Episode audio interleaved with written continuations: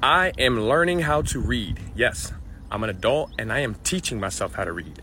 Now I'm starting a book club and I would love for all of you to join me. I put up a post and Dina, she went and got her book, so she's ready to make it happen. But guess what, Dina? We're putting a little bit of a twist on this, and I would like all of you to join me and participate in my reading and personal development program that I just made up. I need this to push me forward so I can hold myself accountable. What we're going to do is, every day, I want you to participate in these three actions. One, I want you to smile for 5 seconds every day and rest for 5 seconds. Five. We do that 5 times. This does not have to be in order, but they have to get done. The second, an activity, a physical, personal activity, meditation, running, working out, anything, dancing. I don't care what it is. You need 5 minutes of some type of activity for yourself.